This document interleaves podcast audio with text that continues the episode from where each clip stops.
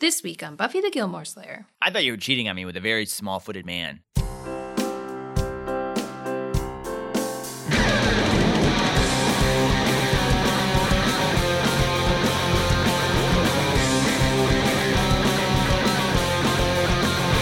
Buffy the Gilmore Slayer.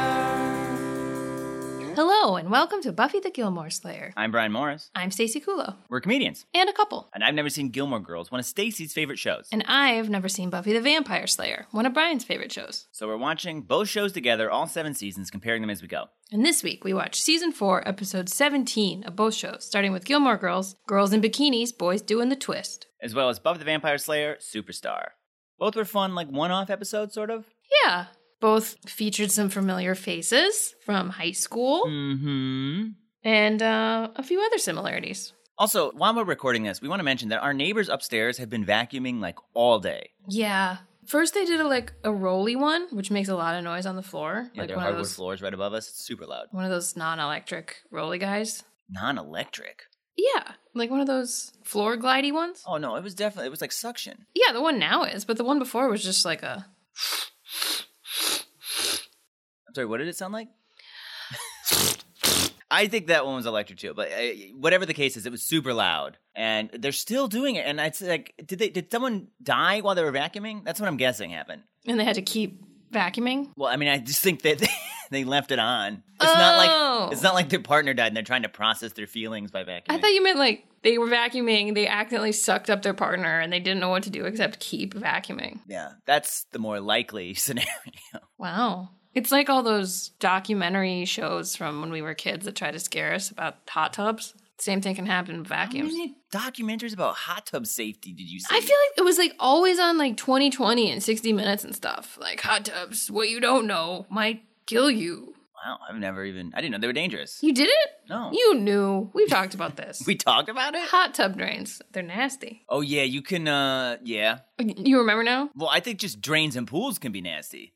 Right. People have done some bad things. What? Some guy had his like dick fucked up because he like tried to fuck the like bubbler or whatever in a pool. Oh, I just remember people like sitting near them and they would get sucked into them. Sucked into the jeez. Well, anyway, I guess never use a hot tub. It's scary. Buffy does fight a hot tub in season seven. Oh, yeah? Mhm. So, a couple episodes ago, the one where Faith shows up, I mentioned that she had this like theme song that was reminiscent of the from Frozen 2. Have you seen Frozen two? No, but you know that song, the Into the Unknown song from Frozen 2. I'm, su- I'm sure you've heard it. Sure. We've seen Frozen 1. Right. Big Frozen 1 heads. Huge. We, we've seen it one time. I'm dressed in Elsa gear right now. Yeah, ponytail, everything. Mhm. No, but that that little siren song part seemed very similar to that part from Frozen. And one of our listeners on Twitter told me that the person who does the score for Buffy also worked on the score for Frozen 2.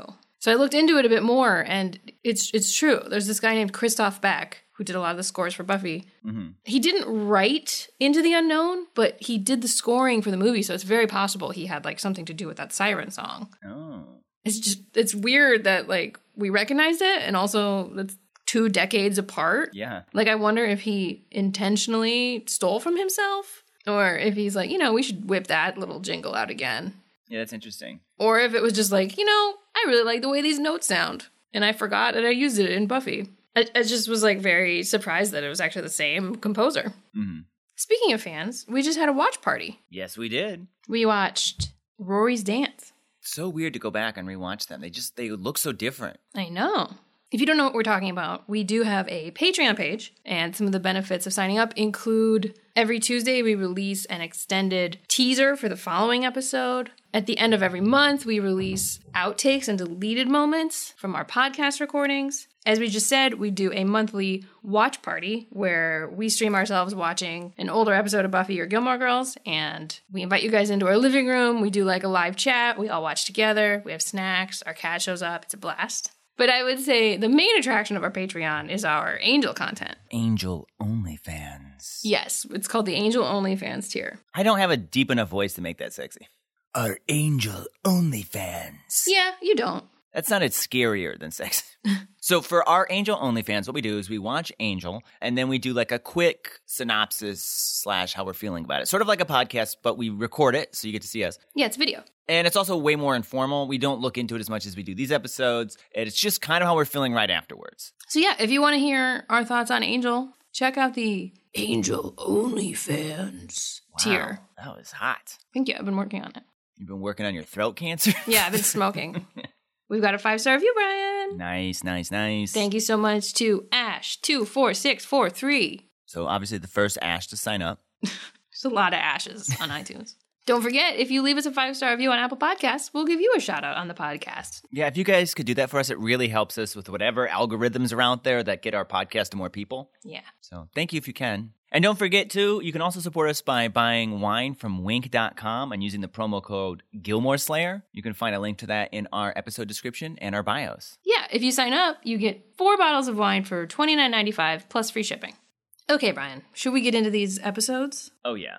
This week we started with Gilmore Girls. Why don't you tell everyone about girls in bikinis, boys doing the twist? So this episode is all about Kirk and his new business with the pedicab. Yeah. It's just that's all it is. Uh, he's really trying to get it off the ground, but he's just very weak. You've seen Kirk. The man looks like a stick. The episode's actually about Rory going to Florida for spring break, but also we dive into some of the issues that Luke is having in his relationship and some of the non issues that Lorelai is having in her relationship. Yeah. But the d- episode does start with Kirk trying so, so hard to peddle Rory and Lorelai to Luke's to get some donuts. Uh, he's got a new pedicab business, but uh, basically he's just dying, making them move two inches an hour. Like he's he can barely pedal. They eventually get off, and then he's able to pedal really fast, and he's super mean about it. Yeah. he's like, "I guess it wasn't me; it was my like fat cargo."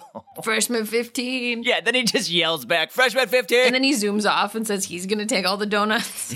I love when he, they were like, Kirk, are you okay? Hit the handlebars three times if you are, twice if you're not, and he only hits it once. yeah, I thought that was funny, but it was also kind of dumb because why wouldn't it be one or two? Yeah, I was thinking that too. They Actually. did it for the joke. Yeah. Only one? What does that mean? that he can't make it to two?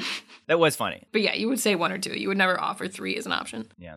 Also, I'm surprised that Rory was okay with using like horse counting lingo. She hates horses. It's, it's a fact.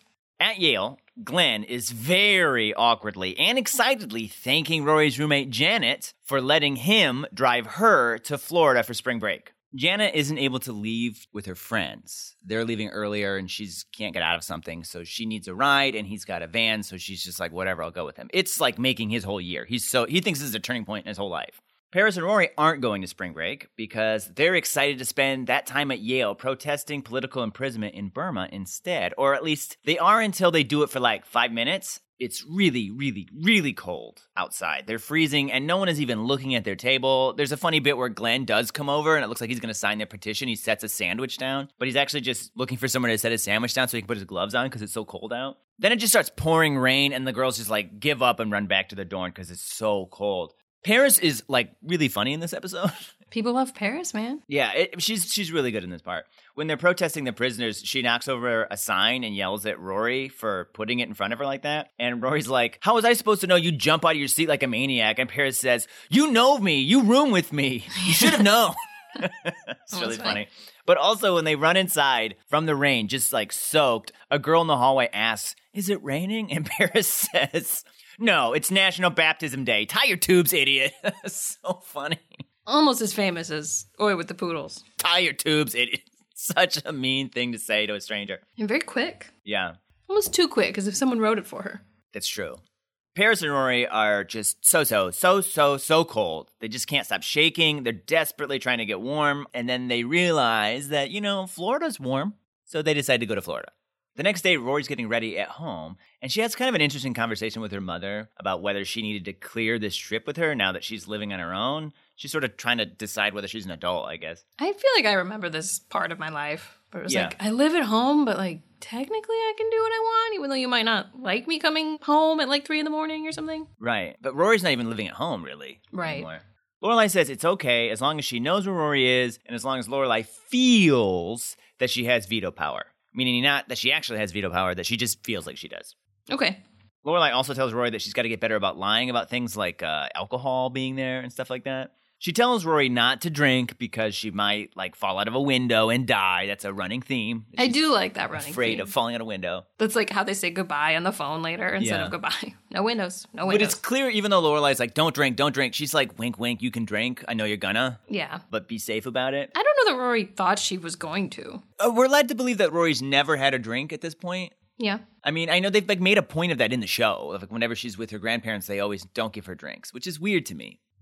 I didn't. I mean, I would have drank at home, but I didn't drink with friends until I was older. No, I, I hear you on that point. I just feel like her grandparents drink so much. Like Right. every time they come over, there's drinks. So I'm just surprised she hasn't like had any. Well, maybe she has. She just hasn't gotten like twisted, Right.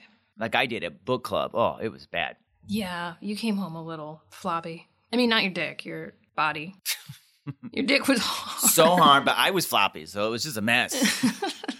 which is funny because alcohol does make your dick floppy. right, which is why I yeah, yeah. clarified. Also, apparently, Rory's bathing suit is like too conservative for Lorelai. I think it's just like an old bathing suit that like maybe was for a younger Rory. And It's a one piece, so Yeah. I think it's just like not particularly sexy for a girl going on spring break. Sure, yeah. It's just funny that her mom's like, "You're dressing like a prude. Get sexy, girl." Yeah, But you know, Lorelai is a cool mom. When Glenn shows up, he's already wearing his swim trunks and immediately just tells Lorelai that he's not cold. that was really funny. He's like, "I'm not cold." it's Glenn's van, but Paris insists on driving uh, like a maniac. She somehow shaves three hours off their trip. that seems like too much. I mean, they are going to Florida. 20 hours? I don't know where in Florida they're going. I just Googled it, but Hartford to Miami is a 20 hour drive. That's really far. Yeah. So three hours isn't crazy because I've definitely shaved like 30 minutes or even 40 minutes off of like six or seven hour drives. Yeah, and those are usually pretty conservative estimates. Yeah. To Jacksonville is only 15 hours, so maybe there wasn't 20 hours. We don't know where they went, but still, that's, she probably drove pretty fast. Yeah, I agree. Paris shows up like a boss though. As soon as they get out, she just starts tipping everyone that works there before she asks them to do anything even. She gets like a better room for everybody. She gets like pillows and towels. I don't remember what her money situation was. I thought maybe like her parents lost some money. I don't remember. No, I think her parents are rich. They just don't love her. That's true. She says she's doing this so that the staff doesn't know when the honey pot runs out and then they won't rob you blind. Right. I would argue if they know you have a lot of money, they're gonna go looking for it. That's true. But, I guess if you're, giving it, to them, Yeah, and you don't have to steal it. She's like talking about tipping before stuff happens as opposed to afterwards. And in my head, it's like the reasoning for that is because the people are like, oh, I've got a tip. I will do nice things for more of this big money tip. yeah, Whereas if it's at the end, they don't have incentive because they don't know you're going to get a big, big tip. yeah. Where if you keep tipping them, they're gonna keep offering to do things for you. But she's giving money to everyone, even people that don't work there. Some guy in like a hallway, she just like hands him money and was like, get me some root beer. He never brought it. Yeah, she doesn't even say get me root beer. She's just like root beer. Janet, as soon as she gets there, is like, I'm going for a run because of course she did. When they get to the room, Paris has the idea that she and Rory need to roll around in their beds for a while to mark them as theirs. Yeah, they like mark their territory so that nobody else tries to take those beds. Yeah. It's unclear how many beds are in the room because they say they're sharing the room with six people, and they mention a couch and a pull-out bed, but they never actually really show the rest of the room. So it's like if the sleeping situations are like a cot, a couch, and two double beds, Yeah. you shouldn't be taking up two beds for the two of you. You should share a bed. Yeah, and I just feel like, you know, even men, if they roomed like this and there wasn't enough beds, they just share a bed. Just like get over it. Yeah, but maybe there's more beds and Yeah. they want these ones. I don't know. Well, Rory is reluctant, but then she decides it's a good idea and just starts flopping around her bed. And we just watch them flop around for a while. It's pretty funny. Soon afterwards, outside of her room, a cute guy walks past and smiles at Rory and says, Hey. He looks exactly like if Jess and Dean had a baby. He really does. I don't know if that was intentional. Oh, definitely. He like walked into the casting and they were like, All right, we're done casting. He's got a very similar face to Milo, but like the physique of Dean. Yep. He's like a big buff dude. Yeah, he's like the perfect boy for her. Yeah. The next day, the girls go to the beach where Paris has gotten them like a huge tent and furniture to sit in with her tips. Glenn is fucking weird and mentions that he likes Janet's swimsuit before saying hot dogs and running off screen somewhere. I don't know why Janet's hanging out with them. Didn't she like come here to be with her friends? That's what I was thinking. She's like, my friends are already there. Why is she hanging out with Paris and Rory? She hates Paris. And they're like fighting the whole time they're there. I guess they're probably sharing a room with her friends if there's six of them in a room. Yeah. But she's on the beach just with Rory and Paris. They're also not really hanging out. Like she immediately goes to exercise. but while she's running into the water, guess who shows up? Madeline Louise. How did you know? Oh, I just kissed. Because you watched with me, that's right. Who did you think you were watching with? Yeah, Madeline and Louise are back, and they are running this town right now. Rory mentions to them that they got in at 2 a.m., and Louise is like, I love 2 o'clock in the morning, which is funny. But that line kind of threw me because when they showed up, it was dark, but it was like bopping. There were tons of people. Lots like, of people like 2 a.m. I get, but I, I mean, people were arriving, but it's like, does that many people arrive at 2 a.m.? It seemed like the parties were still happening. Yeah. There was tons of people still showing up and having a good time and like drink. It's, I was like, that's that was 2 a.m. I thought it was like 10, 11 at- p.m. at night. I've never been on spring break. I don't know what it's like. Well, that's what I was gonna say is that I guess you and I aren't really like spring break people. Right. We're like Rory in Paris. Yeah, I'm feeling super old saying that right now. We're power of myth people. We'll I don't get know to what that. power of myth is. But um, Madeline and Louise have been on spring break for a month, they Yep. say. Yep. They came for one and just stayed. Yeah, they say they're having a great time. They figured it all out, and now, like I said, they own this town. They give Rory and Paris the lowdown on how to maximize their fun at spring break, like make sure you sleep during the afternoon so you can have all night partying stamina, and mention that there are tons of ways to get into clubs that card even. One of those ways is to kiss each other. Yeah. Yeah, they found out that if they kiss, guys will just let them do anything and give them anything, like even ski doos. Great. Yeah, she says ski doos, like that's an expensive thing to give somebody. She says sea doos, and I Googled it. It is the same thing. So I wonder if ski doo is just like a brand of sea doos. Oh, maybe. I might have misheard. She says sea doos. I looked it up because I was like, is that different than a ski doo? Paris mentions where they're staying, and Madeline and Louise are like, "Oh yeah, that's cute. We've made out there." A guy walks by, and Madeline just like grabs his arm and looks at his watch, and she's like, "Louise, it's 1 p.m. We've got to go to bed."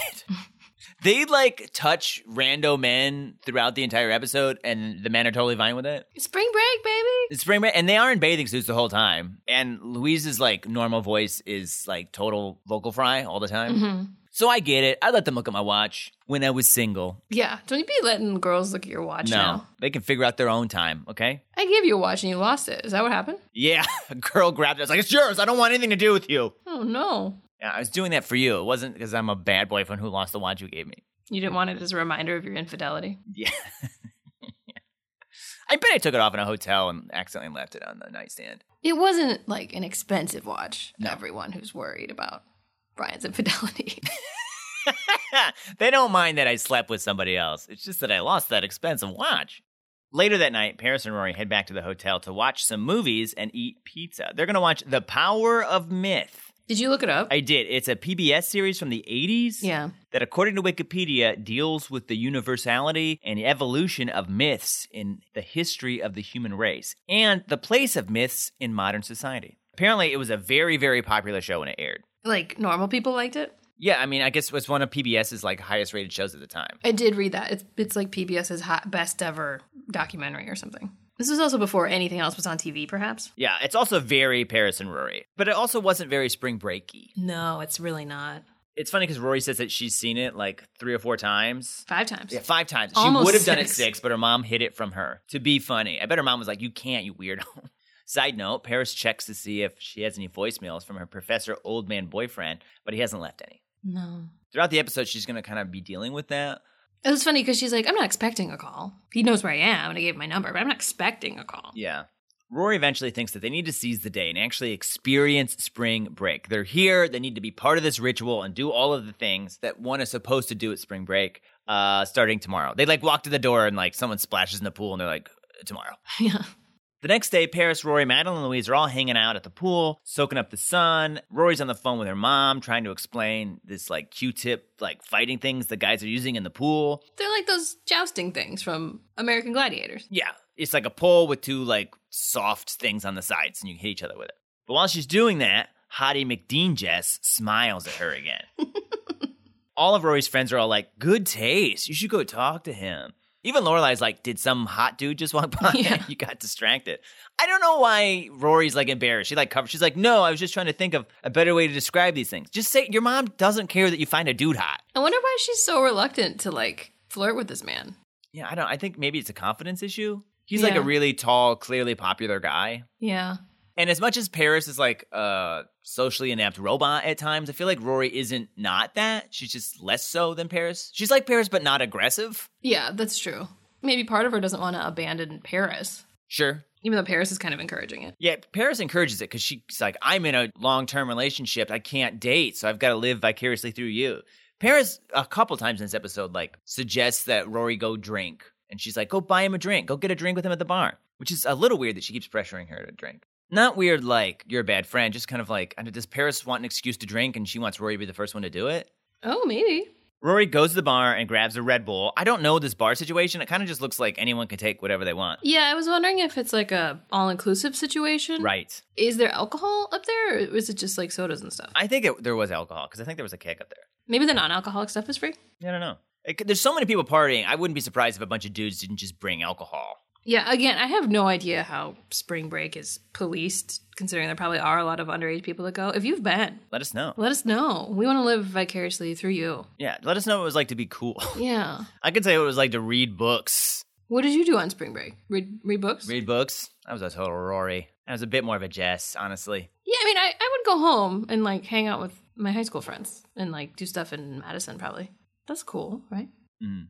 So Rory tries to strike up a conversation with him. She asks him about what those Q-tip things are called, and he doesn't know. I thought that was a good conversation starter. Yeah, but then he's like, "Do I lose points? Like, hey, maybe I'm gonna be flirting with you." Mm. But then his friends call him over, so he has to go. The scene ends with like Paris just like storming off because she was hungry and she heard an announcement for the banana eating contest. Roy tries to stop her.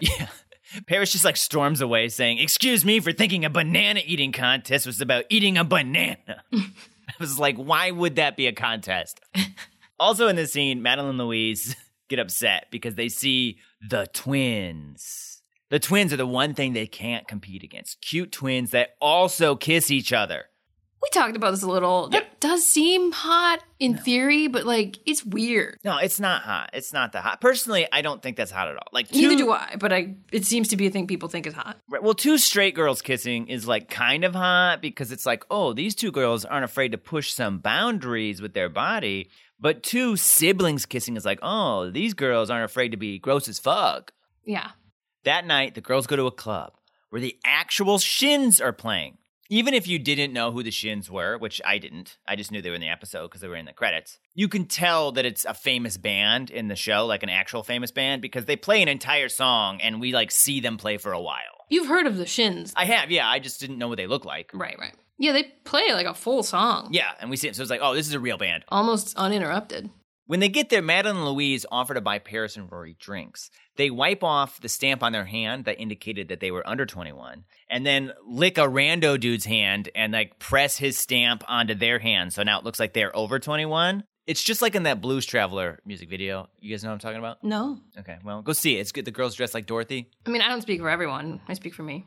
I speak for the trees. So, Matt and Louise are also unhappy to see that the twins are there, but they purposely knock into them and like make them spill their drinks on themselves. Yeah. They love that. Janet is also there doing shots with some guy we don't know. So I guess she broke up with her enormous giant boyfriend. I don't know, maybe she just needed some space, which was already an issue with him, Mm. or maybe they're on a spring break break. I don't know. Hottie McDean Jess is also there. He smiles at Rory, that's sort of his thing, but then just sort of walks away. And Rory assumes that in that moment he decided he wasn't interested in her. Maybe. Yeah, I actually do think she's right, but uh I don't know why else he wouldn't like approach her. yeah. Paris is upset that everyone else seems to be having like a much better time than them, even though they've like done all the steps to have a good time at spring break. It's super funny when they try to dance. they do it for like two seconds. Yeah. And Roy's like, this is fun. Paris just like can't figure out why they're not having a good time, so she kisses Rory. Mm. Super hot kiss. Yeah. It's not. It's not at all. She just kisses her super hard and Rory like pulls away immediately. Yeah, Rory is not into it. But apparently everyone saw it and thought it was hot as hell. Rory's like, "What the fuck did you do?" Get away. You're not my type. Yeah, it was super funny. But Paris is like, "Man and Louise do it," and Rory's like, "Yeah, they also wear their underwear on the outside of their pants. I don't want to be like them." Did they actually do that? Yeah, I don't know. I think that just means they dress sluttily. Yeah. I think slutty is the word. Sluttily is not a word. No, it's, it would be an adverb. Okay. Yeah, you're right. You're right. You're right. Which changes the sentence. They dress sluttily. That means that s- dress is being modified. So the way they dress is sluttily. So the the, the act of dressing is done sluttily. Well, yeah, guys, I read books for spring break. this has been grammar. And then Paris asks Rory if she's a good kisser. Yeah, she's like following around. She's like, I can't ask men this because that's not hot. So what do I need to do? Open my mouth more, be more inviting. It's like probably don't kiss someone that doesn't want you to do it. It's also like you didn't really kiss. Yeah. Like she didn't get a chance to find out Yeah. your technique. Rory decides she's gonna leave, but Dean Jess pops up in front of her and he wants to hang out. He wants something he can go outside with her. There's a split second when you think like, oh, he does like her. This is gonna be like a fun thing. But I think Rory was l- right that he had decided he wasn't interested, but changed his mind when he saw that kiss. That hot, hot kiss. Yeah, he's like, maybe your girlfriend wants to come out. That was some kiss. Uh, it wasn't, dude. It was a weird kiss that someone obviously was not into. Yeah, so this guy's just like super shallow, probably. Yeah, Which we maybe knew. yeah, yeah. He's got the Dean Jess look, but uh, nothing inside. I think you're a good kisser, Brian. Thank you. I think you're a really good kisser. Yeah? I do. Do you want to kiss for a while? Yeah, for a while. Yeah. Mm-hmm. Mm. It's the sounds you make that I like the most. Mm-mm. Anyway, we're done. Uh, Whew. I came. I saw. You didn't. You just. so the girls go back to the hotel, and finally, Rory is drinking. We knew she was going to. Well, we didn't know, but that was the offer. I almost forgot. I knew it wasn't like, whoa, this is the episode where Rory has to have an intervention for her drinking problem. Right. It's it's not like that big of a deal, really. I actually think the show did this really well. I think they handled this particularly well. Mm-hmm. Rory is drinking and is drunk, but isn't like crazy drunk and acting insane like a lot of shows do. So many shows, it's like the first time they get drunk, they just like get crazy and like almost like Lane did. Yeah, yeah. Actually, that was bad. Like she had like two, three beers and was like vomiting in a bush. She had like a cup and a half of Yeah. beer. Yeah. Rory's a responsible person, so I feel like this is something Rory would do. Like, yeah, I'm gonna get drunk with my friends at a safe spot near no windows. Mm-hmm. And I think they did a good job drunk acting. Yes, I was going to say that. They do a great job of acting believably moderately drunk. There's a hilarious moment when they're all drinking that I missed the first time I watched it. I don't know so- that I've ever caught this, and I've seen this episode probably more than three times. That's funny. You pointed it out to me, and it is super funny. Rory mentions to Madeline Louise that Paris has a new man, and while Paris is talking about him, Rory drunkenly like mouths the words, "He's so old." yes, so funny. But Madeline Louise think it's cool that Paris is dating a professor. but not that he's not rich. Yeah, Madeline's like, I love older men. They take you to the coolest restaurants. They like dating older men who will spend money on them. So the idea that she's dating someone who isn't rich and spending money on them is weird. Paris also mentions that she was hoping that the professor would have invited her to his conference in Denver, but he didn't, and she's clearly a bit concerned that he didn't. He also mentioned to her that she should spend time with people her age. I feel like he's starting to distance himself from her. Yeah, Yeah, and I think she knows it. mm. that's sad. Louise asks Rory about Dean, whether or not she's still dating Dean. It's clear she would bang the hell out of Dean. It's funny because we just watched Rory's dance for our watch party, and that's the episode where she first sees Dean. And Yeah, yeah. Makes it very clear she would bang Dean. Rory says that no, she's not with Dean anymore. In fact, he's married. And then Louise, who may or may not now be psychic, says Dean's marriage isn't going to last. She can tell because he was just so in love with Rory. And she's like definitely right about that, even if she isn't psychic. Meanwhile, Madeline sees Dean is still in Rory's phone and just goes as and calls him. Why is she going through Rory's phone? know, They're drunk. So Rory grabs the phone and leaves like a drunk message, like laughfully apologizing for Madeline calling him so late. I'm sure that this won't be a big deal and won't lead to anything bad, and that she's not going to end up screwing up Dean's marriage. It'll be fine. I liked this and I didn't like this. Yeah. Like the way she left the voicemail was like very believable. Like I guess I have to leave it. Uh, Right. I don't know what to say. Ah. But like she didn't have to leave one. They were like, oh, it beeped, but she could have just hung up. No, I feel like you do got to leave one. Once it beeps. Yeah. Why? Because I mean, he's gonna know she called even if it didn't beep. It's gonna be a missed call. Yeah, I mean, you're going to hear like girls giggling or something. Like, Yeah. But she could have just been like, sorry, someone borrowed my phone. Bye. yeah, she was drunk. She, yeah, I know. But I was just like, you don't have to say anything. You just close the phone quickly. Yeah, I don't know. If my ex girlfriend just called me and hung up, I'd be like, that's suspicious. That's true. That's true. Okay. Okay. Okay. But if you're just like my drunk friends called you and thought it was funny, then I'd be like, oh okay. Especially when you're like desperately wanting to leave your wife for someone. this has not been established, okay, I mean, come on, come on, guys, come she's on. We all making know. him lunch. She's making him dinner. yeah, and they're not good. Doesn't know how to cook, and that's a big thing for Dean. we know that. Rory can't cook She's cooked for him. one time And that's all it takes, baby, to do what? to win over Dean's heart Okay. And Lindsay hopefully will get that one in someday. someday. Not now. You heard how her brittle is. It ain't good. Rory and Paris take a late night, stumbly walk on the beach to sober up a bit. They very analytically go down the checklist to be sure they've done all the rituals for spring break and participated in everything they needed to and conclude that they have and they can even go home early. Then Glenn emerges from the ocean with no shirt and a tattoo. I'm not sure he had. I don't know. I doubt it. It's very big. He's, it's like just, it's so late and he's just coming out of the darkness. And when they ask him where he's been, he seems confused. And they're like, We haven't seen you since you went to get a hot dog. And he's like, Hot dog? Hot dog? And then just runs away screaming.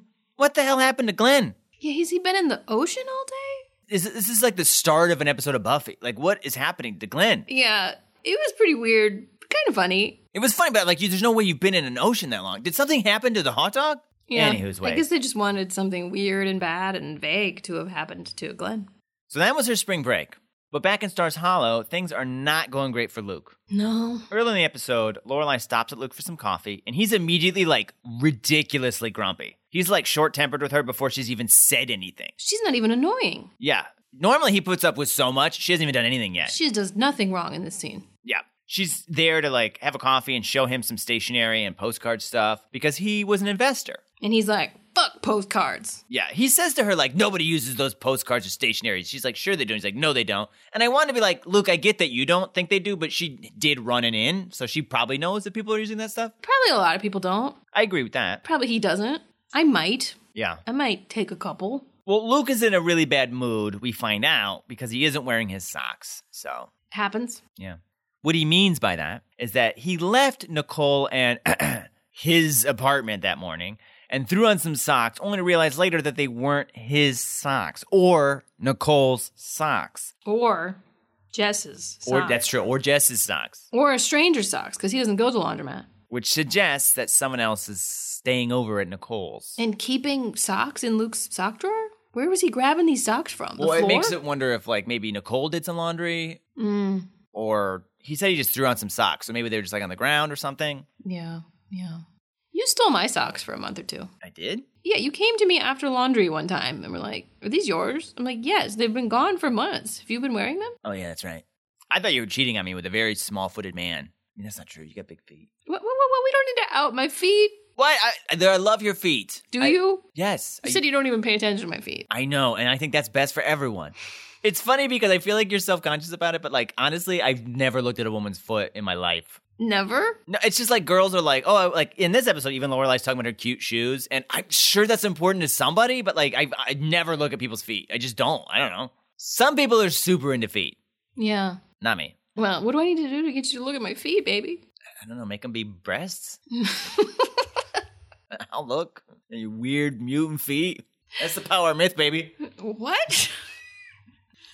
So, long story short, Luke's relationship's not going great. However, on the other flip side of the coin, Lorelai's relationship is going very well. Later, we see Lorelai waking up late. She overslept at Jason Styles' house. He's making her French toast breakfast with bacon. It looks great. Actually, I want some right now. I'm hungry. He apparently tried to wake her up early, but she bit him. Wow. She sees that she left a mark on his hand, and she's like, "Cool." so, you know, this might be possibly an abusive relationship. Well, if he's going to keep her in that second bedroom cage, then. It's a cage. It's funny because they're very different in a lot of ways, right? Like he says that he got up, went for a jog, and like read a newspaper and made breakfast before she even got up. I did all that this morning. Did you? No, I got up and watched RuPaul's Drag Race and then woke you up. Lorelai doesn't have time for breakfast though. So she just dumps the French toast and bacon into a plastic bag and just pours syrup in there to eat while she drives. A lot of syrup for the amount of French toast. I was thinking that too. But it's interesting, right? Because we just rewatched season one's forgiveness and stuff, where Lorelai makes a salad, Oh, but just like drizzles a ton of salad dressing into a salad bag and eats it out of the bag. So she's got a history of doing this. yeah. I thought that was kind of fun. If we hadn't rewatched that, I wouldn't have remembered that she did that. Right. I remember that she did that, but I didn't think about it when we watched this episode. Before she leaves, Jason gives her a key to the apartment. He tries to do it nonchalantly, but like Lorelai makes it so weird. It did seem like Lorelai was weird about it, but I rewatched this scene and Jason does present it pretty unceremoniously. Right. That's why I don't know why she's so weird about it. Because she, okay, she acts confused and she's like, Do you want me to let someone in? Which so far I'm on Lorelai's side. That's like, Yeah. yeah. fine thing to ask. Because he doesn't say he doesn't give it to her, her in like a look at this way. He just is like, here, you might need this. he tries to play it off very casual. He's just like, well, you know, if you show up and I'm stuck at work, you can just come in, or if you're carrying something and don't want to wait for me at the door, you can just, you know, use the key to get in. And then she starts acting weird, like, oh, I guess, I guess I'll keep it. Yeah, And her weirdness makes him like overthink it and get like self conscious about giving it to her. So he's all like, you don't have to take it if it's going to be a burden on your keychain situation. And she's all like, well, I can go either way. But I feel like this is all kind of silly. they're both weird about it. But like we find out later, he's trying to do this as like a grand gesture. He should have just made it a grand gesture. Yeah, I've. Yeah, I see that. But I feel like to me, it's clear that he wants to take a step forward in their relationship. Yes, she also could have just assumed that and not been quite as weird about it. Or even if he's not, that he's just being practical for the reasons he said. Mm-hmm. So there's no reason for her to be like weirded out by it, especially since she like likes him.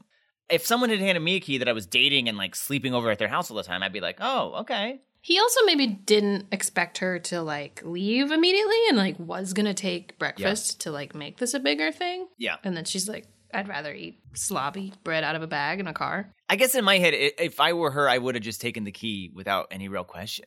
Yeah. But he probably should have taken the time to make this more of a Sure. moment. Just giving it to her later or something. They go on a date the next night, and on the way home, Jason is clearly distracted. He feels that he did the key thing wrong. He explains that in every other relationship he's ever had, at this point is when he starts to feel like he needs to get out and break it off. Lorelai clearly thinks that, like, oh, he's talking about their relationship and he's gonna break up with her. And for like a second, you can see that she's like getting sad and kind of like, all right, well, let's just do it, you know, kick him to the curb kind of thing. But that like doesn't make any sense. He just gave her a key to his apartment yesterday. And the first sentence he said was every other, other, other, other, other relationship, i.e., not this one. So I, I, I just kind of don't buy that she even thinks that that was a possibility. Yeah, I hear what you're saying. I know, it just se- it was another like I feel like they were inventing drama to invent drama here. For like a second. I know, which was like whatever. It was like to have like a sweet moment when it was, whatever. I'm sorry, I, I didn't like it. I didn't buy it. Eh, well, you don't have to like it. He goes on to say his internal breakup timer went off, but he couldn't think of a single reason he would want to break up with Lorelai, and the key was supposed to tell her that. So hearing this, she's all smiles and happiness, and they call it a night, and he goes home, which is another thing that was a little weird to me. I don't know why he doesn't come in and they don't have sex. Yeah, I mean, they seem to be into doing that. Right, they're at the beginning of a relationship. She's staying over at his house all the time to have sex, which is good sex. They also just had this like nice, fun, positive relationship moment. So it just seemed a little weird that he didn't come in. Well, because she had to have that message to go pick up Luke. I honestly, that's like the story was like she can't go home with him because she's got to go help Luke. It just, I just feel like she'd be like, you should come in. Like I'm feeling really good about us right now. Yeah, that was a little weird. I mean, He he doesn't say like I got to wake up early tomorrow. He's just like I got to go take care of Michael Caine, which, was I relevant. at the don't time. understand. She was making jokes about Michael Caine. But why is he going to go take care of him? Yeah, I don't know. It didn't make sense. If you understand this Michael Caine joke, they were just saying that he's in a lot of movies. yeah. And then Jason's like, gotta go take care of him. I, I just didn't really get the joke. Well, like I said, it's a good thing he didn't go inside because there's a troubling voicemail on her answering machine. Luke is in jail in Litchfield. He needs a lift and bail money. I looked into this because I was confused. I was like, why doesn't Luke pay his own bail? It's only 300 I bucks. think you need cash. Yeah, you have to have cash. You have to have it on you. Mm-hmm. That seems weird. Like it's like a loophole. Someone who's just carrying a bunch of cash can pay bail, but someone who's not carrying cash can't pay bail. I don't exactly know. Like what's, you know what I mean? Like if you can go to an ATM, you should have like a guard take you to an ATM, you can pay it. Whatever. It was also funny because his message ended with him yelling at the people at the jail. It's like, I'm getting off now, relax. Just like a fun Yeah. Luke touch to that, I think. So she bails him out and drives him back to his truck, which is outside Nicole's, sorry, his and Nicole's apartment. He explains that he told Nicole he was at the diner because sh- she was being a little weird with her plans, a little unclear with what she was going to do. So then he came and parked outside of her place only to see her come home with another man whose car is still parked outside her apartment. So he got really mad and started kicking this man's car a bunch. And a neighbor called the police, who arrested him, which, again, doesn't really make sense. Yeah. How long was he kicking this car? A neighbor had to see him, call the police, and then the police had to come. I mean, I'm saying honestly, like that had to, at the minimum, take five minutes. Right. Was he kicking the car for 10 minutes straight? But also, we talked about this. What did he get arrested for? Because they say there was no damage to the car. Yeah, there's no damage to the car. The owner of the car didn't see him, so the owner wasn't like, arrest this man for attacking my stuff. I mean, is there like public disturbance? Like, was he being loud? Maybe that's a. But I feel like you wouldn't get arrested for that. The cop would say, hey, you gotta calm down. And, then if he doesn't, then maybe arrest him. yes, But I agree. I doubt he would have kept doing it. Exactly. I think we have to believe that Luke like was in such a rage fit that he just started yelling at the officer and maybe even threatened him or something. Because that's the only way to get arrested. But also, I just feel like Luke wouldn't take it out on the officer. I don't know. I guess this is what we have to believe. He was very, very angry. In fact, he gets mad again and just starts kicking the car. He's mad that the guy's still there. He makes a Viagra joke. It's kind of funny. I wonder if Nicole did see. Because unless this is like a multiple story home, It did look like it was. yeah, you'd think they would have heard some of this. Yeah. Lorelai calms him down and apologizes. She's like, I know I haven't been like super pro your relationship, but you don't deserve this. So Luke kind of indicates that it's probably over with Nicole now. I was thinking about this now. So I have been saying that I think that Luke is going to help Dean with his divorce because he's also going through a divorce. But then it occurred to me. Dean is not going through a divorce. Well, he will be. He That's what you will think. be. I, I hope I'm not totally wrong about this. I mean, you have got some powerful theories, BMO. but I was thinking about this, right? So this like Nicole cheating on him thing, that's going to throw a wrench into the gears, okay? I bet he's going to get mad at Rory because he knows what it's like to have someone cheat. And so he's not going to be like super into the Dean Rory thing. He's going to be mad because they cheated and he knows what it's like to cheat. He hates this guy. So he's going to like hate Rory. He's not going to hate Rory. He loves Rory, but he's going to like have some beef with Rory. That's my thought. That's what I think. That's what I think, everybody. And I'm probably wrong. And you're laughing at me in your bathroom or wherever you listen to podcasts. Do you guys listen to the bathroom? I don't know where people listen. Probably the car. Anyways, the next day, Lorelai calls Rory, and she's very upset that Rory didn't tell her that she had left the resort early. She called the resort, and the resort's like, "No one named Rory is here." But this also doesn't really make any sense because Rory's got a cell phone. She was talking to her mom on the cell phone at the resort. Why wouldn't Lorelai just call the cell phone? Why would she call the resort? Doesn't make sense.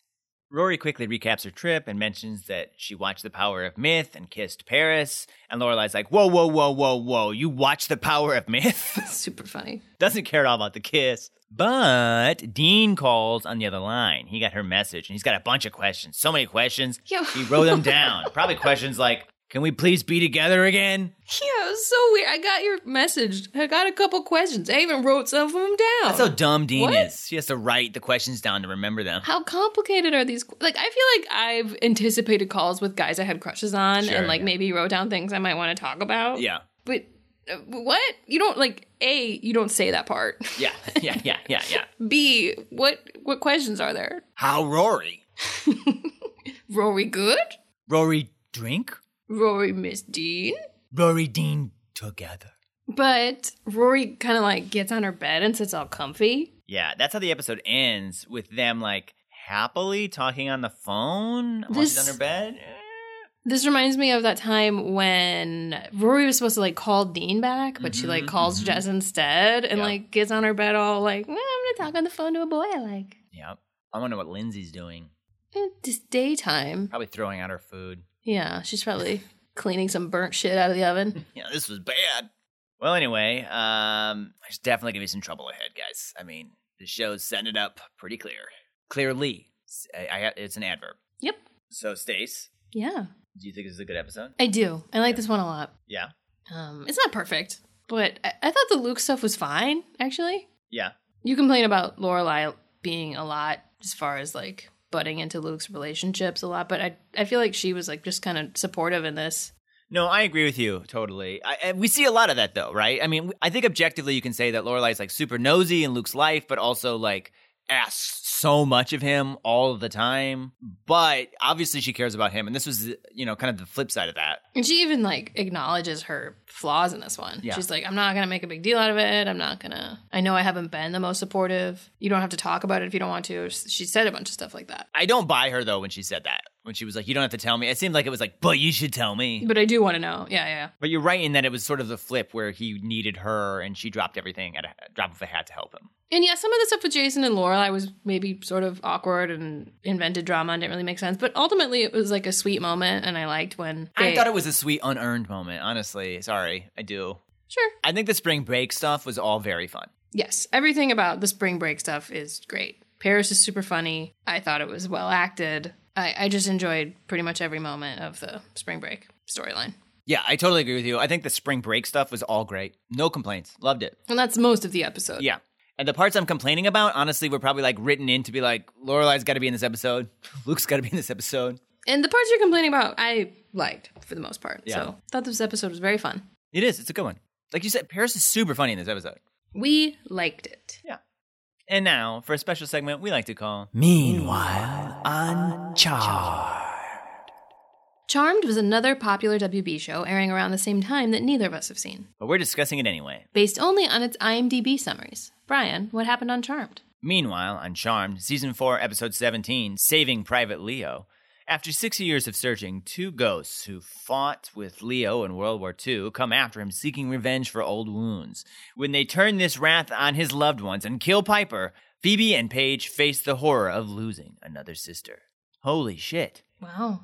Like, obviously, we knew Leo was in World War II Yeah. Mm-hmm. back when he was a human before he got punished, like Salem the cat, into a dog body. He Yeah, yeah, chose yeah. to stay there because he liked it. We, And we they knew show that. up and they're like, we can't kill a dog, but we can kill a woman. Yes, yes, yes, yes. You cannot kill dogs. No, not on TV. No.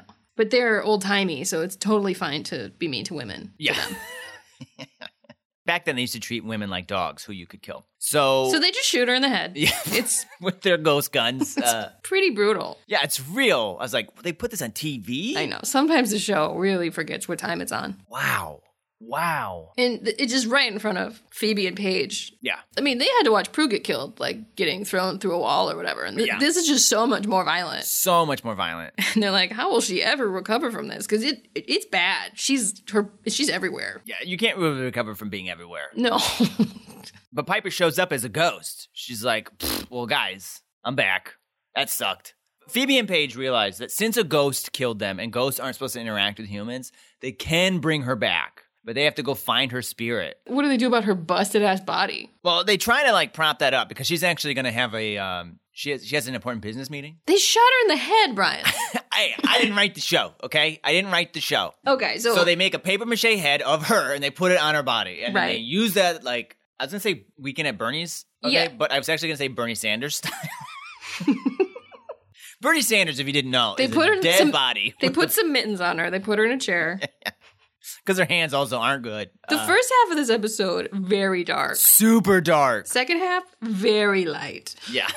So they kind of puppet her through this like business meeting. The guy's like, "Wow, your head looks real hot," and she's like flirting, like, "Yeah, I know, I'm alive." Yeah, Phoebe's doing this. Well, Paige goes out to find her spirit Yeah. in the spirit realm, you know. And she finds her, and they bring her back, and uh, they restore her head with the spell, and it's all good. Really kind of wrapped up pretty easily. It didn't seem like it would have a solution. This whole time, Leo is just like,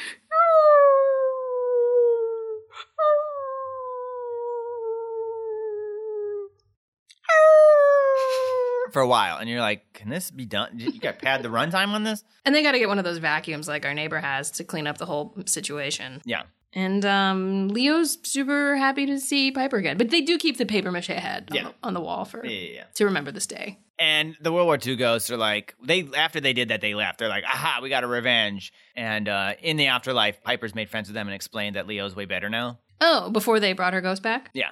And they're like, ooh, shouldn't have killed you. Our bad. Yeah, and really the old wounds were not that big of a deal.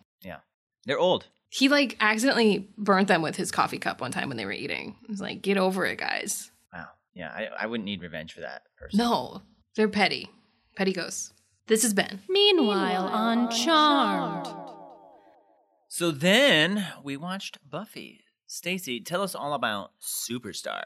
Superstar is about Jonathan having done some kind of spell to make everyone think he's the shit.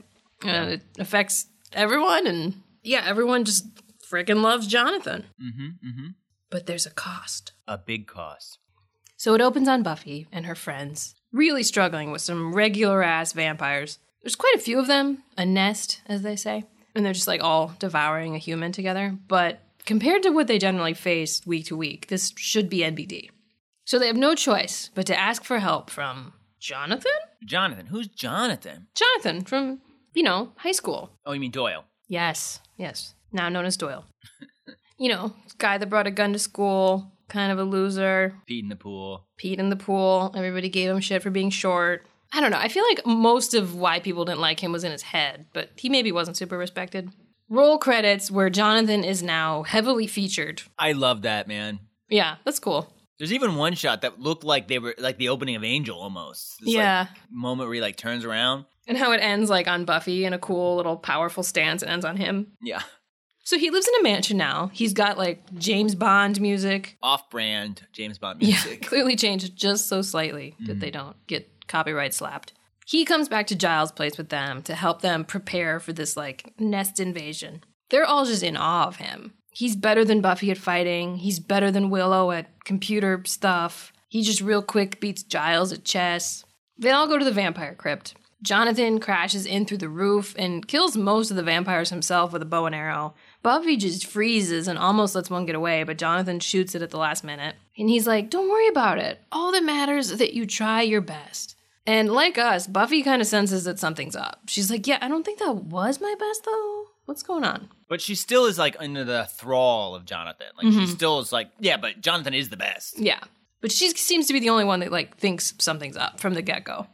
The press is waiting outside the crypt to snap pictures of Jonathan. Spike is there lurking. He misremembers Buffy's name, so like even he is affected by whatever Jonathan has done. Mm-hmm. And Jonathan is like, "Once you're back to your old self, Spike, I'll kill you." Why isn't Jonathan killing him now? Like they've maybe sort of given justifications why Buffy and her friends aren't killing him, sort of. Sorta. But what allegiance does Jonathan have to Spike? Yeah. The fans of Buffy the Vampire Slayer, the show. I mean, you're gonna find out that Jonathan did a wish or something, not, and it rewrote the world. So it's, I think it still has to essentially fit the the main pieces, and so there has to be a reason for Spike to still be a- alive because he was a player in all of this. Sure. Willow's telling Tara about all this vampire fighting stuff as they're just casually making a giant Jonathan collage. so funny. It's like what? you know, Jonathan, gay icon. yeah. But they're not the only ones with Jonathan art. Riley's balls poster is out and a poster of Jonathan is in. Dunking. Yeah. Riley's still a fan of balls, though. He's playing little two handed, shirtless, back of the door basketball as he and Buffy discuss some very serious issues. He mentions that he stopped taking the initiatives like drug enhanced food or whatever. To be fair, the initiative says they're not drugging the food anymore, but he's like, yeah, I don't trust you. Buffy's like real awkward in this scene. She's bummed because she sucks at back of the door basketball. Like, not only does she miss a basket, but she somehow punches Riley with the ball, like right in the wound. And then she's just like, I don't know, I gotta go. Bye. Ugh. she's feeling insecure, probably because of Faith sleeping with Riley while Faith was in Buffy's body. She's sort of discussing this with Jonathan over coffee, which she's preparing for him. Yeah, I know. She like prepares the coffee for him. The scene starts with them at that little coffee shop downtown where she's like stirring a ton of sugar into the coffee, by the way, and then hands it to him. Yeah. Like, what, what was this phone call? Like, oh, let's meet for coffee. I'll make some for you when we get there. Like, it's just weird that he couldn't put his own sugar in. She also pays for it when they leave. and she's not having coffee. Yeah. Jonathan suggests that maybe Buffy's actually upset with Riley for not somehow figuring out that she wasn't Buffy in her own body. They acknowledge that there's obviously no way he could have really known that, but Buffy is still somehow blaming him, whether it's justified or not, and she needs to find a way to forgive him and get over it. We talked about this a little bit, right? Yeah. But I feel like it's i i there is no way to really know for him. No. Other than Faith was like, "Do you want to bang me in all kinds of interesting ways we don't normally do?" But if you were like that someday, I'd be like, "Oh, you must have like watched a YouTube video or like watched a or, or read a Cosmo article or something," you know? Yeah. I wouldn't be like, "You're a different person." Especially since Riley's like just becoming aware of magic, Yeah. too. Like, this isn't, like, maybe if that happened to Buffy, she would jump to, like, this must be a spell, yeah. but he doesn't think that way. Yeah, a- and I do get why Buffy's still hurt. Like I feel like you know you still are gonna feel hurt, but you can't actually blame him. There's photos of Jonathan everywhere here too, by the way. People are like coming up asking for autographs. Apparently he's written a book and this woman named Karen comes up to get her copy signed. There's a billboard outside. He's like a spokesperson for shoes. There's signs of him everywhere, posters everywhere. At the initiative, there's a new colonel in town, Colonel George Haviland. They're still trying to find Adam, and the Colonel has brought Jonathan in as a consultant.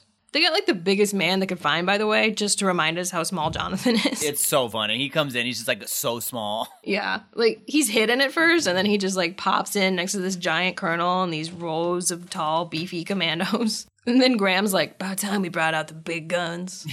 Jonathan points out that Adam doesn't eat, but he's done some research and thinks he has a power source that'll basically last forever, and that cutting his head off is also useless. I'm not really sure why. Yeah, I feel like there's a lot of info dump here about Adam. They're like, we haven't seen him eat. Like, you don't know that he doesn't like steal people's actual food and eat it. They say he doesn't eat the demons that he eats. Right, but he could eat Big Macs for all we know. Right. So if they cut off his head, could he just like walk around with it under his arm and it would still talk? Yeah, it's hard to. s- I mean, he has like a computer inside his body. I'm assuming because he's got that little disk drive in his titty. So I, I don't know. It is weird. Yeah, well, Jonathan says that if they want to kill him, they have to completely annihilate him. I guess that means like blow him up or dismember him completely. I, I don't know. I actually feel like they could handle this better. So he says there's like a uranium power source inside of him, right? Mm-hmm. But in my mind, I'm like, okay, Adam's hard to beat, but you could just trick him into a building filled with dynamite like you did the mayor and blow him up. Yeah, I feel like that should kill for just about anything. But they could have, with better writing, said, we can't just blow him up because that'll be a nuclear explosion Mm, because of the uranium. And that would have been like, oh, we have to come up with a different solution, you know? you know. After this meeting, Riley's talking to Jonathan about Buffy. He's worried that Buffy will never be over it. And Jonathan brings up the fact that Faith is probably more experienced sexually and that Buffy's probably worried Riley maybe prefers how Faith was in bed.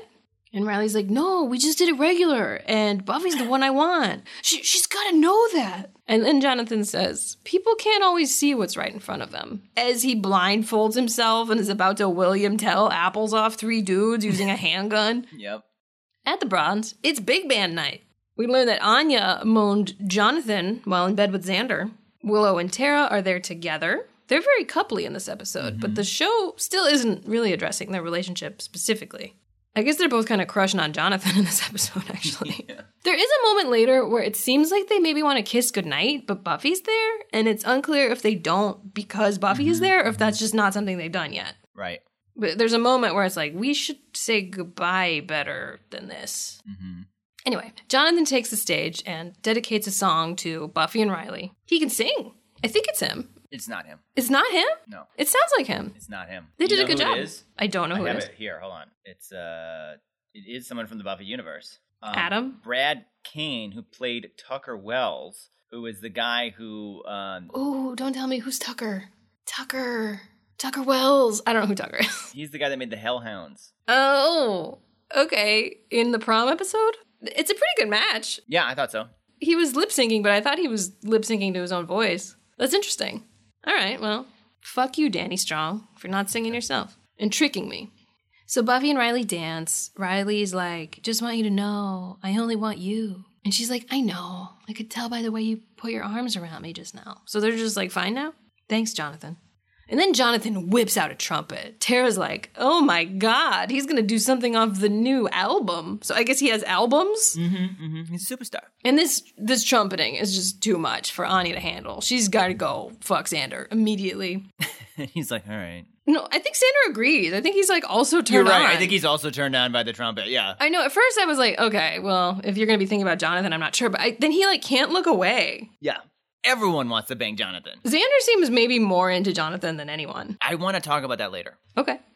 A little before this, Peeping Karen was outside Jonathan's house with binoculars trying to catch a little glimpse when she gets accosted by like a real gangly fellow. He's a demon or a monster of some sort. It's like this nude colored scabby rubber guy with like real long arms. Yeah, he's got like pumpkin head arms. It's a m- monster movie. So Karen now comes running into the bronze. Jonathan's like, Don't worry, I'll save you.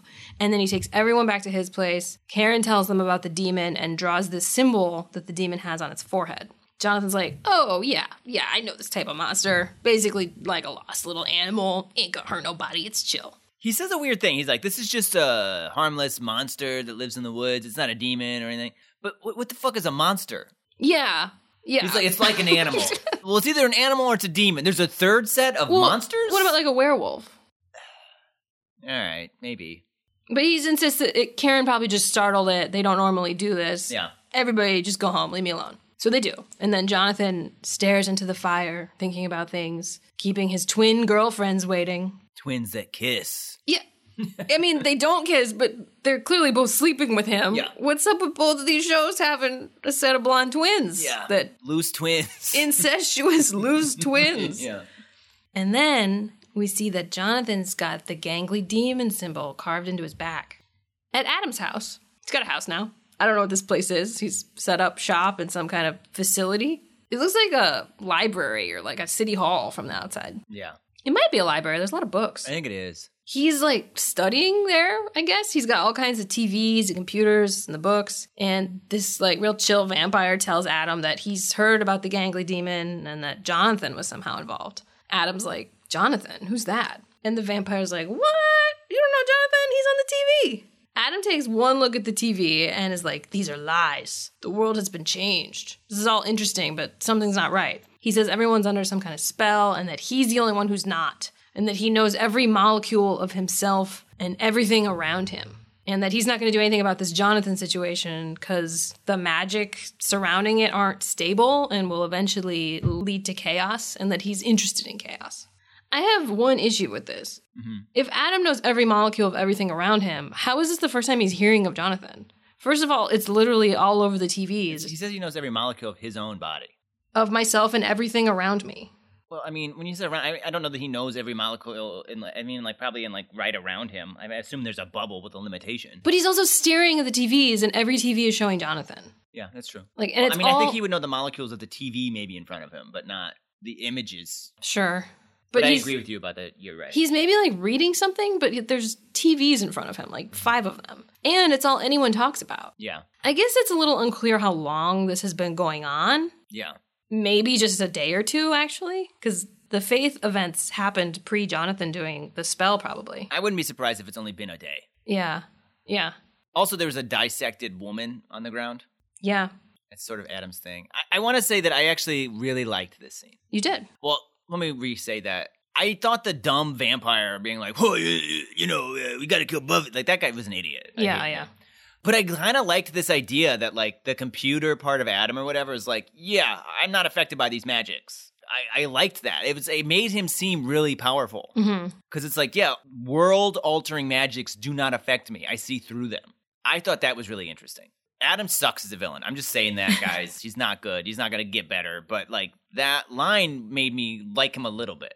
I was also grateful for the scene because it was the first time in the episode where we acknowledge kind of what's happening. hmm Yes. Because the whole time I'm like, okay, obviously this isn't real. Right. Something's going on. Right. But this is, the this first a time. Dream is this. Right. Did an he alternate- yeah. Anya wish or something? Because it was like clearly things that have happened happened. It's not like this is an alternate reality. So yeah, he kind of labels that it's a spell or something. But I don't buy that he needed this dumb vampire to tell him about Jonathan if he knows everything. I guess we don't know how long Adam's even been at that TV. It's true. Like he might have been dissecting that body and just sat down. That's true. Buffy's starting to question Jonathan's motivations and authenticity. After they leave his place, she's telling Willow and Tara that Jonathan seemed scared. Willow's like, nah, Jonathan doesn't get scared. At least that's what you said when you gave him that class protector award at the prom. So he's rewritten history a bit, at least in their minds. Tara leaves them. This is where that maybe kiss moment is. And she heads back to her dorm. When she gets accosted and beat up by the gangly demon, she does some kind of like dust cloud spell real quick, which buys her some time to hide in a janitor's closet, but not before she really struggles to open this totally regular door. Yeah, she like struggles to open it and then it opens. I was like, what was wrong with the door? It Well- wasn't locked. You opened it. Also, why can't the demon open it? His arms are too long. Monster, sorry. Yeah, he's a monster, boo. He's Yeah. like an animal. Maybe his hands aren't doorknobable. Someone finds Tara in the closet the next morning. Willow's taking care of her in her room. Buffy comes by and Tara describes the demon, mentioning the symbol. So they figure out that it's the same demon that attacked Karen. That probably makes it a little less likely that Karen's attack was just a fluke animal attack. But Yep. that would mean that Jonathan would be lying. What? That can't. And Jonathan can't lie. Jonathan wouldn't lie, so Buffy goes to look at Xander's stuff. I think she means his large collection of Jonathan paraphernalia. Yeah. He's got like comic books and stuff all over. Xander's not there, so Buffy has an awkward interaction with Anya, who's just trying to read her Jonathan book. Yeah. And she's just at the part where Jonathan invents the internet. Buffy's starting to think it's a little weird that Jonathan's so good at everything and that he's a better fighter than her because she's the Slayer. She asks Anya about her wish granting days, basically confirming that Jonathan could have wished the world this way. She's like real into shrimp. All her examples include shrimp. Yeah, she's like, yeah, you could have a world with no shrimp or a world with just shrimp. L- Later, she's like rehashing that scenario, and Giles is just like nodding along, like, yeah, makes sense to me, shrimp. Yeah. So yeah, later Buffy's addressing the group at Giles' place, trying to get them all to believe that Jonathan doesn't really make sense and this must be a lie or he's up to something. They say he somehow started the Matrix but never left town. Yeah. She's like, does that make sense, guys? He's somehow graduated med school even though he's our age. They're not really having this though. They all love Jonathan. Jonathan killed the mayor. Jonathan destroyed the master. We remember these things. And Buffy's like, well, maybe we can't trust our memories. Maybe Jonathan's affecting the world and there's something he doesn't want us to know about this monster. Even Giles is like, shut up, Buffy. Jonathan's great. I like the idea that he actually said, shut up, Buffy. he didn't. But. I love Jonathan more than tea. but then Riley stands up for Buffy. He's like, yeah, I agree. Buffy sounds crazy right now, but I've learned that sometimes she sees things that we don't and that we should follow her lead on this. They're like, okay, fine. Okay, I hate Riley, but this is another moment that I liked because, like, so often, and we've complained about this, characters will just like mistrust Buffy's like intuition about stuff. I and know. she's right ninety nine percent of the time. Yeah. And I like that Riley's like, no, what she's saying sounds insane to me, like a crazy person, but I trust her, and so I'm going to stick up for her. I liked that. It was Yeah. like, okay, cool. That is now nice. I hate you, Riley, and I hope you leave the show soon. Uh, I know what happens to you, but I mean, you're there the whole time. I don't know. Never mind. okay. Bobby's like, great, Giles, you still got Jonathan's swimsuit calendar? And he's like, no. Yes. it's like hidden in his desk under some stuff. yeah, he pulls it out from under his regular desk calendar. And they all get a little turned on flipping through it. Who wouldn't? And then, bam, right there on the June page is the symbol visible on Jonathan's back. And then, bam, Jonathan is right there behind them. in real life. Yes. Well, in the show. Yeah. He- he wasn't in our apartment. Or was he? But he's like, yep, Buffy's right. And Xander's just like, no. Yeah, Xander doesn't like the idea that this reality is not real. And then Jonathan lies and says something about this monster just being confusing to him. Like he can't fight it, so he got the mark tattooed on him, so he would never underestimate it when he had to fight it again. They all buy it, except Buffy. She's like, okay, well then let's go after the monster together. And he's like, yeah, totally. Sounds super fun. After they leave, Riley learns the magic of magic. They're like all looking through spell books, looking for information about this monster, I think. And he's just like shocked that some of this is even possible. Willow's like, yeah, but not just anyone can do it. You need like concentration and to be attuned with the forces of the universe. And Xander says, yeah, you can't just. And then he starts reading some of the spells, and then the book just like starts on fire. Giles is like, Xander, don't speak Latin in front of the books. it's funny. Giles isn't doing much this season, but he gets some zingers. Yeah. Then Willow finds the symbol in one of the books and says that it's part of an augmentation spell. Jonathan must have used it to make himself the best at everything, like everyone's ideal, but there's a drawback. A drawback, Riley asks. That happens a lot, Xander I says. thought that was really funny. Yeah. It happens a lot. Yeah, just like super casual, like, trust me, I know all about spells and drawbacks. I uh, I'm personally responsible for a lot of drawbacks. Uh, The drawback is in order to balance this goodness that Jonathan created for himself, the monster was created. and he's like the antithesis of perfect. He's like all everyone's nightmares and worst thoughts. The monster? Yeah. I think that's a little silly because the monster honestly isn't even that terrible. We've seen scarier monsters on the show. I mean, it really freaks out Tara. She's like shivering. Yeah, I guess we don't really know what they see exactly. Yeah. Karen seemed kind of fine though, but I think it hurt Tara a lot more than Karen. Yeah. Karen kind of got away. I mean, who knows what happened in that janitor's closet? Maybe that's what freaked Tara out. But they can't believe this. Jonathan isn't Jonathan? They're also a little worried because Buffy killing this thing would mean Jonathan goes back to normal. So he is out there with her and doesn't really have a lot of incentive to destroy it. In fact, he might have some incentive to hurt Buffy and keep her from destroying it. And from their perspective, Buffy's never stood alone against something like this before. Like, Buffy kind of sucks compared to Jonathan. Right. But Buffy is still Buffy, right? Just like she and no one else believes it. Yeah. I think she like has forgotten some of her training and stuff Mm-hmm. to make her worse than him. I don't it's kind of confusing It is. because the idea is that Jonathan's just the best and he is the best. Like he shoots those vampires like better than he should be able to. He fights that demon by ripping a stalactite off the roof of a cave. But then also, like, did he star in The Matrix? Or do they just think he did? I think in this world he did. Okay. Because it's some of those things where I'm like, is it just them misremembering reality? Or is That's it. a good question, but his physical abilities are shown in the in the show. like, when did he go to med school? When did he write this book? It's been like no time since high school. Right. Well, I mean, the reality was changed, so I don't know. While he was in high school, like Doogie Howser.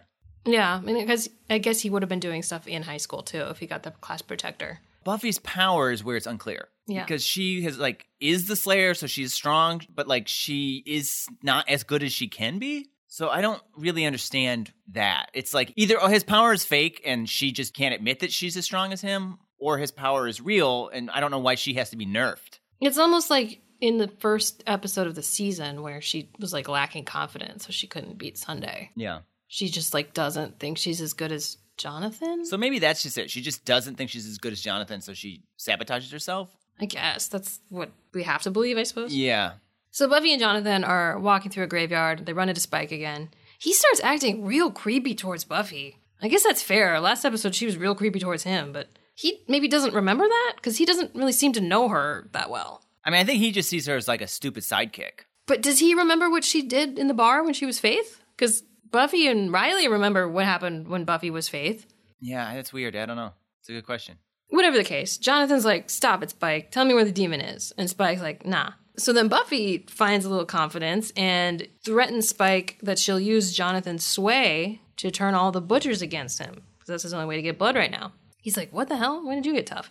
Fine. The demon's probably in this cave. So they go to the cave. There's a big, big hole. Jonathan thinks about throwing Buffy down there. And then the monster shows up it knocks Jonathan out a little bit, and then Buffy kind of fights it. Jonathan eventually comes to and fights it with a big stalactite. He tells her she's gonna have to fight it. I guess because the more he hurts it, the weaker he gets. That makes sense because they're balancing each other out. So he maybe can't actually kill it because he wouldn't have the strength to kill it. If it was weak, he would also be weak. I would imagine they have the exact same strength. Anyway, he convinces her that she'll have to fight it, and then she remembers how good at fighting she is and just having a blast. Well, Jonathan kind of cowers, and it almost pushes Buffy down the hole, but then Jonathan comes running and pushes the monster down the hole. He almost falls too, but Buffy manages to grab him by his ankle just in time. The town instantly goes back to normal. All the Jonathan posters turn into regular posters. Why do you think he had a change of heart? Yeah, the show never addresses that. I didn't really question it the first time, but like rewatching some of these scenes, I was like, why? He was gonna kill Buffy, and then he suddenly doesn't. I mean, I think it was like, I- I mean, I'm, and this is me guessing, right? Because they don't really go into it. I think he's just like had a moral dilemma. He's like, I love this life of me being the best, but like Buffy was a good person and like really tried to help me. Do you think he remembers the old life? Yes. Because when when everything goes back to normal, people start to forget that this happened. Yeah. But I think he remembers.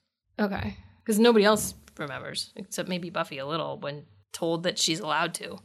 I mean, I feel like he. Uh, I mean, how can you enjoy something if you didn't know you didn't have it at some point? You know. Yeah, So I think he remembers, and I think he's just like Buffy's a good person, and she's done good things, and like it's not okay for me to be selfish yeah. when it if it co- might cost her her life.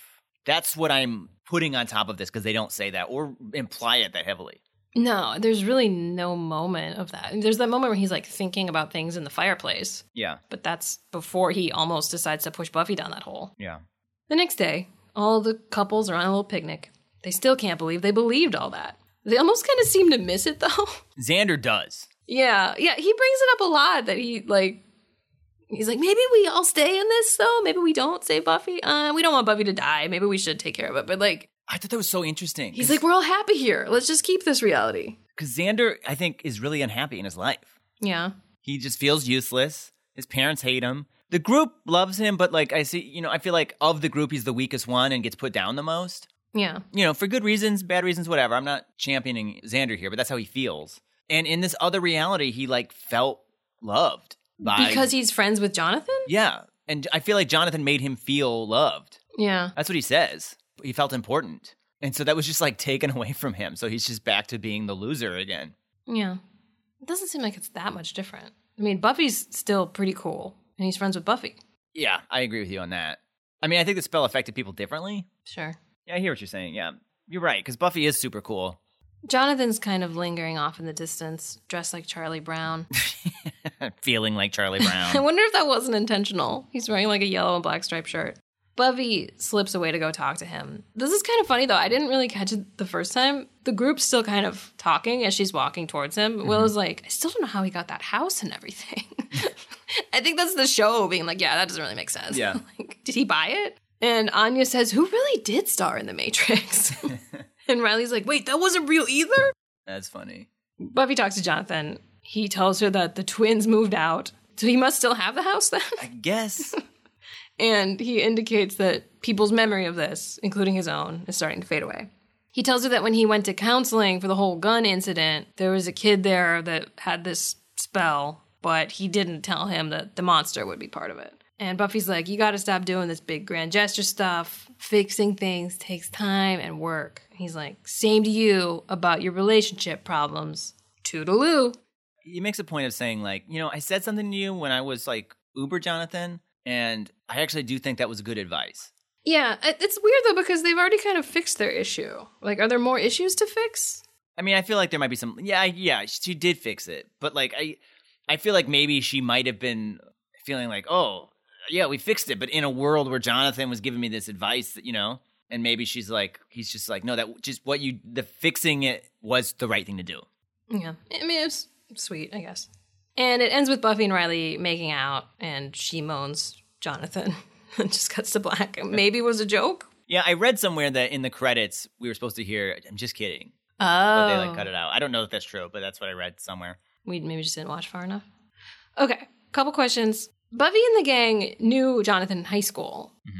So even though he's like this star now, it, m- it makes sense that they would be friendly. Mhm.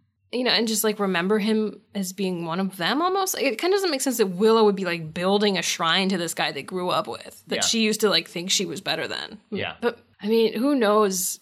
Maybe they've idolized him since they were children, but they still knew him. Yeah, And why is Riley going to him for romantic advice? Because Riley didn't always know him. To Riley, he's just an icon that he's meeting for like the first time. Like, yeah, I guess it's that thing too of like rewriting history for a spell. Like the spell has to again, this is just me kind of thinking out loud here.